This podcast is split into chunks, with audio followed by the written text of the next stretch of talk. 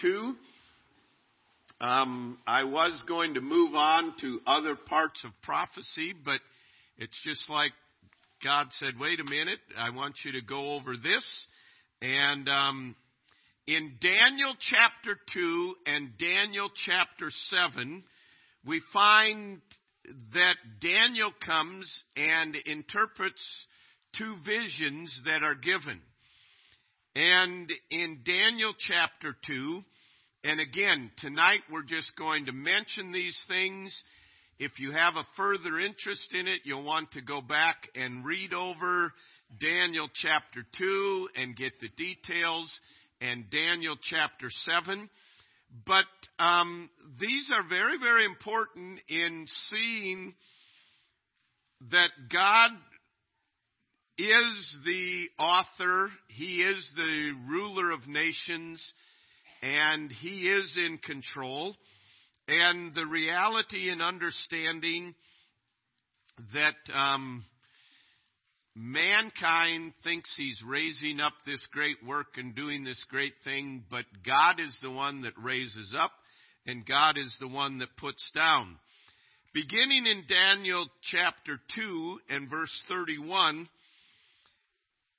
you, we begin and we notice that um, Daniel is speaking to the king. He says, Thou, O king, sawest, and behold, a great image. This great image, whose brightness was excellent, stood before thee, and the form thereof was terrible. And now he's giving the, the picture of this image. The image head was of fine gold, and his breast and his arms were of silver, his belly and his thighs of brass, and his legs of iron, his feet part of iron and part of clay. Thou sawest till that a stone was cut out without hands, which smote the image upon his feet that were iron and clay, and brake them in pieces.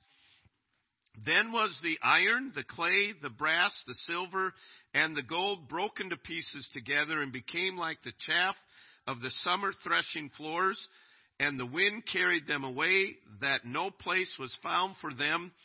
And the stone that smote the image became a great mountain and filled the whole earth.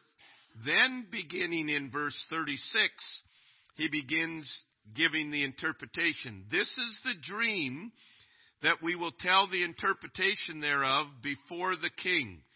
Thou, O king, art a king of kings, for the God of heaven hath given thee a kingdom power, strength, and glory. And wheresoever the children of men dwell, the beasts of the field and the fowls of heaven hath he given into thine hand, and hath made thee ruler over them all. Thou art this head of gold. So he's identifying. He's speaking to the king of Babylon. He says, You are the head of gold. And after thee shall arise another kingdom inferior to thee, and another third kingdom of brass, which shall bear rule over all the earth. And the fourth kingdom shall be strong as iron, for as much as iron breaketh in pieces and subdueth all things, and as iron that breaketh all these things shall it break in pieces and bruise. And whereas thou sawest the feet and the toes, part of the potter's clay and part of iron, the kingdom shall be divided, but there shall be in it the strength of the iron, for as much as thou sawest the iron mixed with myri clay. And the toes of the feet were part of iron, part of clay, so the kingdom shall be partly strong and partly broken.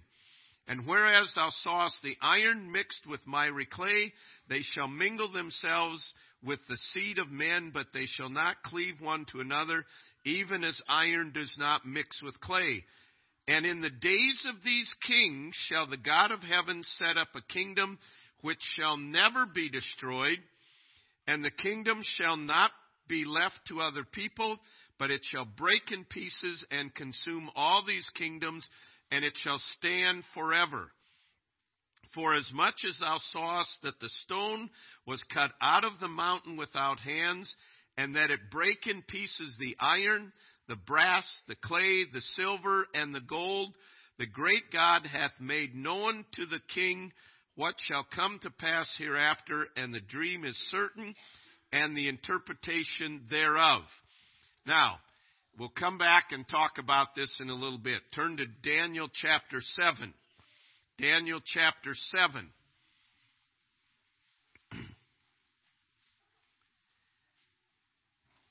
Daniel, we're just going to jump into this. Daniel gives his interpretation of this vision of four great beasts. Now, Daniel chapter 2 presents man's view of these kingdoms gold, silver, brass, iron, and then iron and mixed with clay. Daniel chapter 7 presents God's view, much different views. Um, and in Daniel chapter 7, we read, beginning in verse 17, and again, you'll want to go back and read uh, the, the whole context. He said, These great beasts, which are four, are four kings which arise out of the earth. But the saints of the Most High shall take the kingdom and possess the kingdom forever, even forever and ever.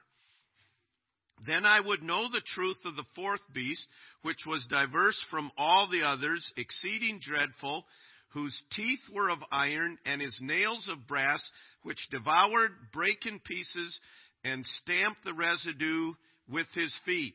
And of the ten horns that were in his head, and of the other which came up, and before whom three fell, even of that horn that had eyes and a mouth that spake very great things, whose look was more stout than his fellow, I beheld the same horn made war with the saints and prevailed against them until the Ancient of Days came, and judgment was given to the saints of the Most High, and the time came that the saints possessed the kingdom.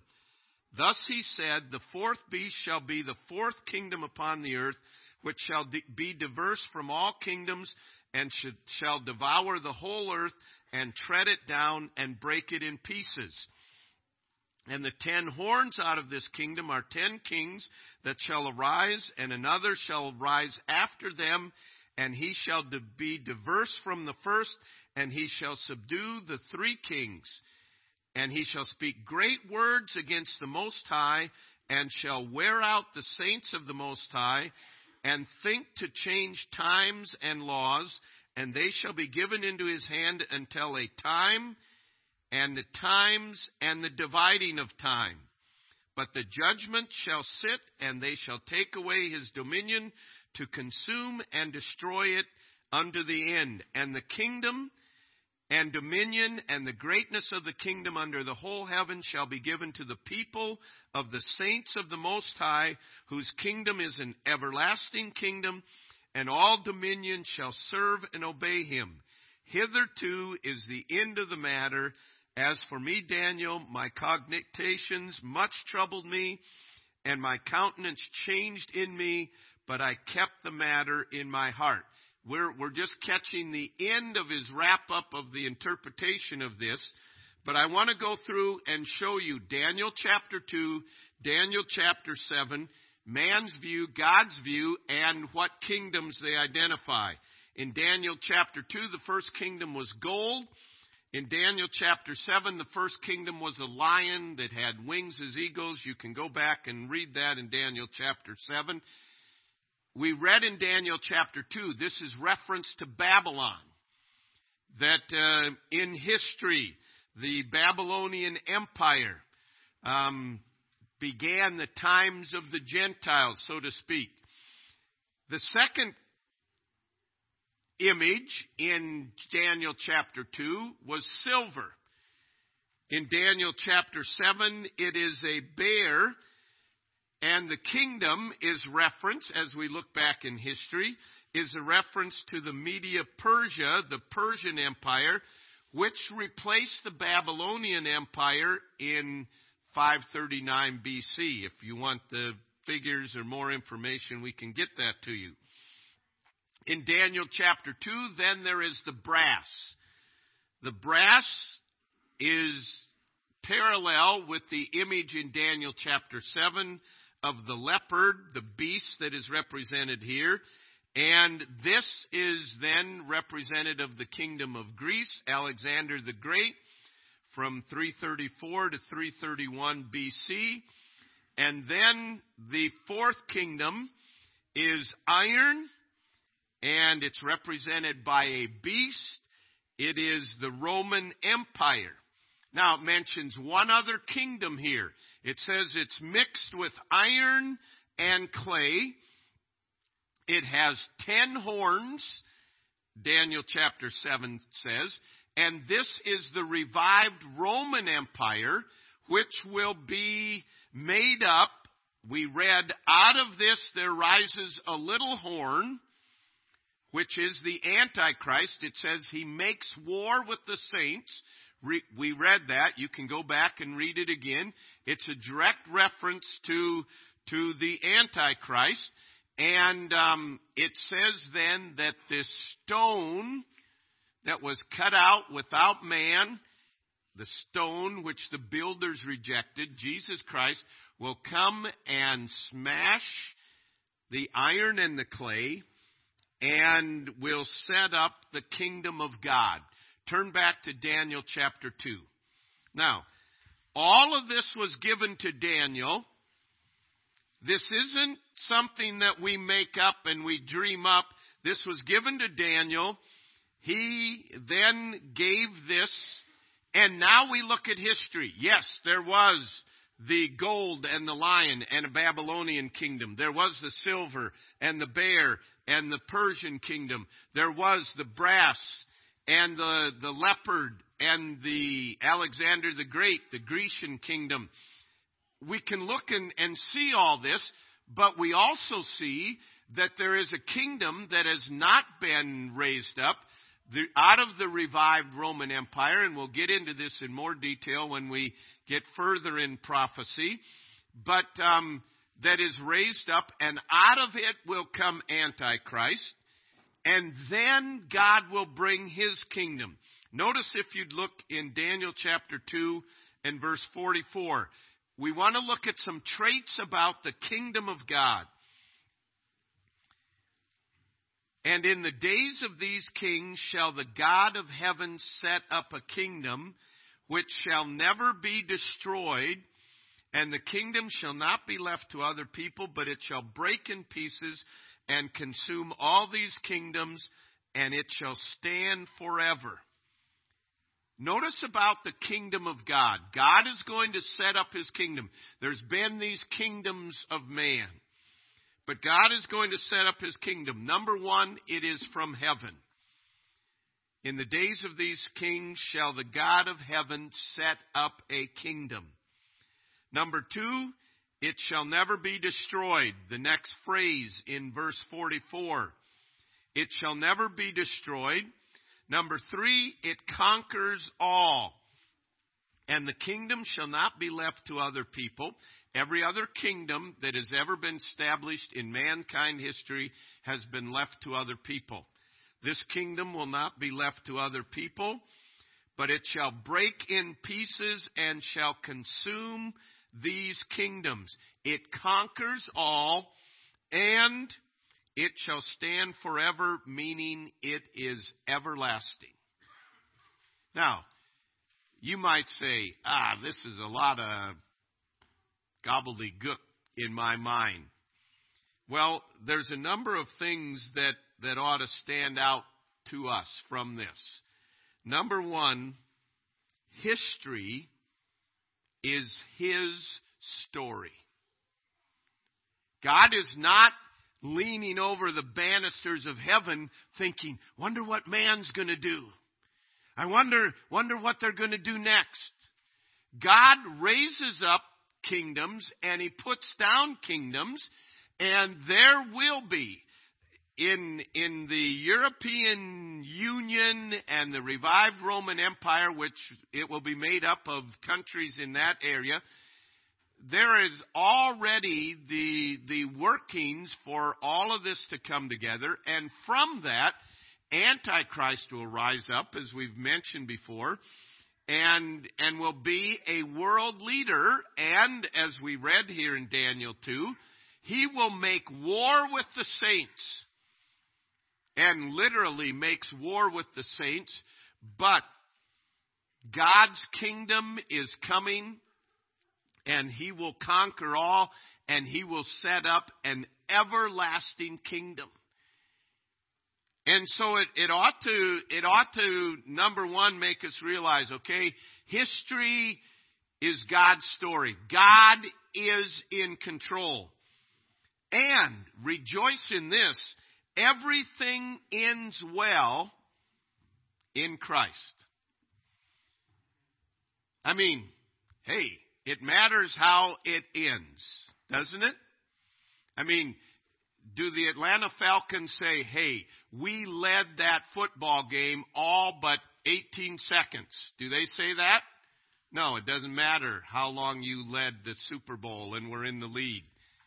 It ended that they lost and everything ends well. God is in control. There have been kingdoms raised up, and God puts them down and raises up others. And, and the day is coming. He is bringing His kingdom, and it will be raised up, and it will be everlasting.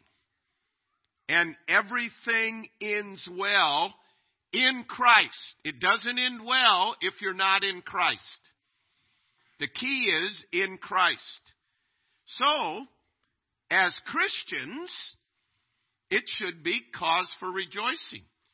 You know, we're, we're kind of in a dilemma. We need to stand for right and stand for truth. And yet at the same time, a lot of this that is happening, the bad that we see that is happening in our world is instrumental to help bring in the global government the one world religion, the atmosphere for Antichrist, and so on. But as believers, number one, we know how it ends. Number two, we're saved from the wrath to come that we'll be getting in and looking at the tribulation period, the period of God's wrath. And so we know how it ends. It ends good. We're saved from the wrath to come. We should be rejoicing. Why should I fear? Jesus is near. Why should I fear? God wins. Why should I fear? He'll give me the grace. Why should I fear? We don't need to fear. And so we see these, these snapshots, if you please, from Daniel, and, and they give us man's view. Isn't man's view different than God's? Gold, silver, you know, brass. God's view is these vicious beasts that devour, you know, and and and God sees what the kingdoms are. But we understand there is coming a kingdom that conquers all and everything ends well in Christ and we have every reason to rejoice. Rejoice in the Lord always and again I say rejoice. So, we should have a marked difference to people that don't know Christ. We should understand hey, I know how this is going to end, and have a marked difference in understanding. Yeah, I see the, the revived Roman Empire coming together. I mean, Things are falling apart so desperately in Europe right now that um, it is ripe for someone coming in and and promising to make things right. And so we see that and we see, wow, these are things that have already been prophesied. God is in control. It ends well. So I am going to rejoice. And really, you know, sometimes we need to take a step back from the problems that we have in life. And I'm not minimizing the problems that we have in life, but in the grand scope of things, it will be worth it all when we see Christ. One glimpse of his dear face, all sorrow will erase. So bravely run the race till we see Christ. So, um, I'd encourage you to to get in and and read these chapters and see for yourself, and then to step back and see the big picture, and to rejoice. See, at the same time, we're rejoicing, but we're crying out for a working of revival. We're understanding the end, but we're here to be a light and a testimony and to point others to Christ so that in Christ it can end well for them. It does not end well for everyone. It ends well for those that are in Christ. So we want to go and have our time of prayer for our land and cry out to God.